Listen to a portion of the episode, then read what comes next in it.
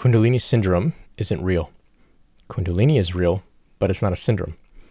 It's not a sickness, it's not an illness, it's not something going wrong. It's the next step in our evolutionary journey as a human being. Now, if I'm not mistaken, the concept of a syndrome is associated with a group of symptoms that have a mysterious underlying cause. So, when there's a mystery illness, we call it a syndrome. Now, sometimes when we find out the underlying cause of a syndrome, we still refer to it as a syndrome if the name has caught on. Okay, so Down syndrome is an example of this. It was mysterious at first, then it became understood, but still they call it Down syndrome. The name stuck. Okay, Kundalini is not like this. It has been known, it has been documented for a very, very long time.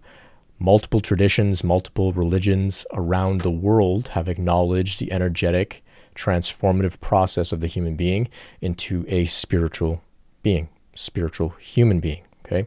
So to call it a syndrome means that the phenomena associated with the process would be symptoms, but they're not symptoms. When a caterpillar goes into a cocoon, it's not experiencing cocoon syndrome, and the urge to build the cocoon isn't some sort of symptom. Okay? It's a known transformation. The caterpillar going into the cocoon to become the butterfly. Okay? When a child begins to go through puberty, we don't consider it a syndrome that, you know, they're growing their hair, uh, they're growing hair under their armpits and they're sleeping more. We don't say, oh, they have they have a syndrome, puberty syndrome, and these are the symptoms of the puberty syndrome. No. These are signs of a natural process of human development that we all acknowledge and we trust that it's going to carry itself out successfully and we don't interfere with it. Okay. So the same goes with Kundalini awakening. The phenomena that we experience during the process are signs of the transformation not symptoms, because, of course, Kundalini is not a syndrome. Okay?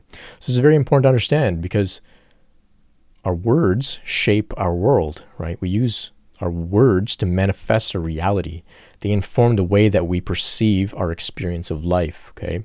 So if we consider that our Kundalini process is some sort of illness, some sort of sickness, some sort of syndrome, then that would mean that we're victims of it. And that means that then we have to find a cure there is no cure for Kundalini, just as there is no cure for puberty or for a caterpillar going into the cocoon. Kundalini is a natural process, okay? So shifting our understanding out of this idea that it might be a sickness or illness or syndrome into one that it's a transform it's a transformation, it's a gift, it's an invitation, it's an evolutionary process. Shifting to that understanding will contextualize your experience for you. It will snap you out of victimhood and into a state of empowerment, which from there, you'll be able to actually develop the right attitudes and approaches to go through your process safely and smoothly. Okay.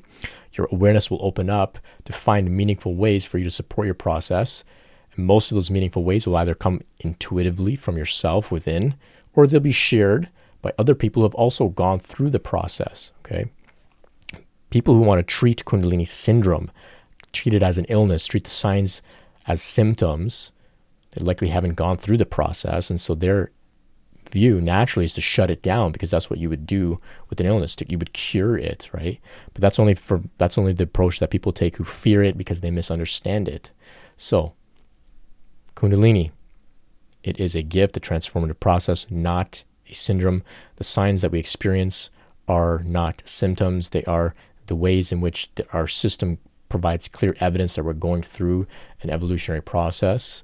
It's the signs let us know there is work being done relax, chill out, surrender, take time for self care. And in time, the process will come to a point of relative completion.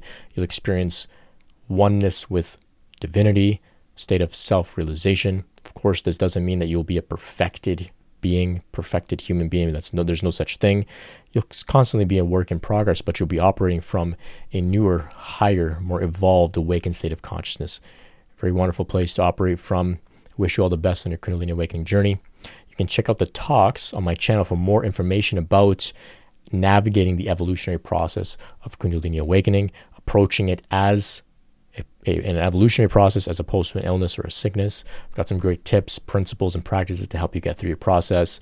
There's some great interviews there with other people that have gone through their own process, very, very unique uh, unfoldings, different walks of life, people from all around the world. And uh, all very, very different ways in which Kundalini unfolds for them. Very interesting, exciting uh, stuff on those interviews. Definitely check it out. I hope this message has been meaningful for you today, especially if you've been stuck in a state of victimhood, feeling as if, you know, Kundalini has made you sick.